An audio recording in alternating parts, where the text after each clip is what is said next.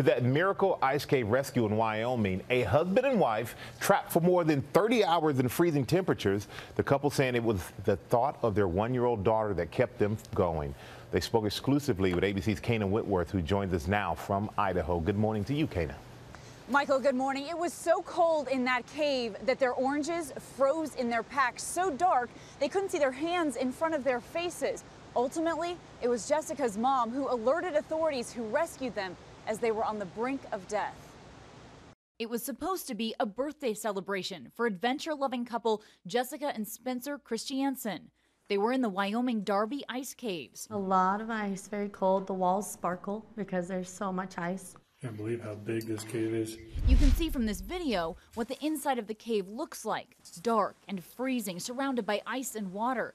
Going down to the first rappel. The pair, who are experienced climbers, suddenly found themselves lost and stranded. She's digging random rocks and random dirt. She's dug out just an inch and a half, maybe, just enough to get me to wiggle through. The caves, so dark, they were disoriented. Then hypothermia began to set in, and the couple feared they might never see their one year old daughter again. So that's terrifying to think that you, you're leaving your kid alone with no parents. I'm sorry. In a last ditch effort to get out, they tried to climb up near a waterfall, but Jessica, who was so cold she couldn't feel her hands, fell. I don't remember anything until I smacked that rock. I couldn't believe he had caught me. What would have happened if you didn't catch her? She would have fallen another 30 feet and I- probably broken some. Probably would have broke my back or died. Mm-hmm. 30 hours after entering the cave, rescuers pulled them out. They were located about 25 feet up in a small cavern, and one of our team members had to ascend up a rope, get to them, do an assessment on them. And they found us right Just right as- before we had to burn the last of what we had left. Both of their families waiting, singing happy birthday to Spencer, who thankfully lived to tell the story.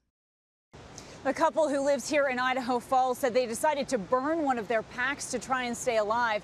Rescuers tell us they get at minimum 10 calls a year to go into that cave, so they've trained there extensively, which helped them get the couple out alive. Michael? All right, they are lucky to be alive. Thank you so much, Kayna.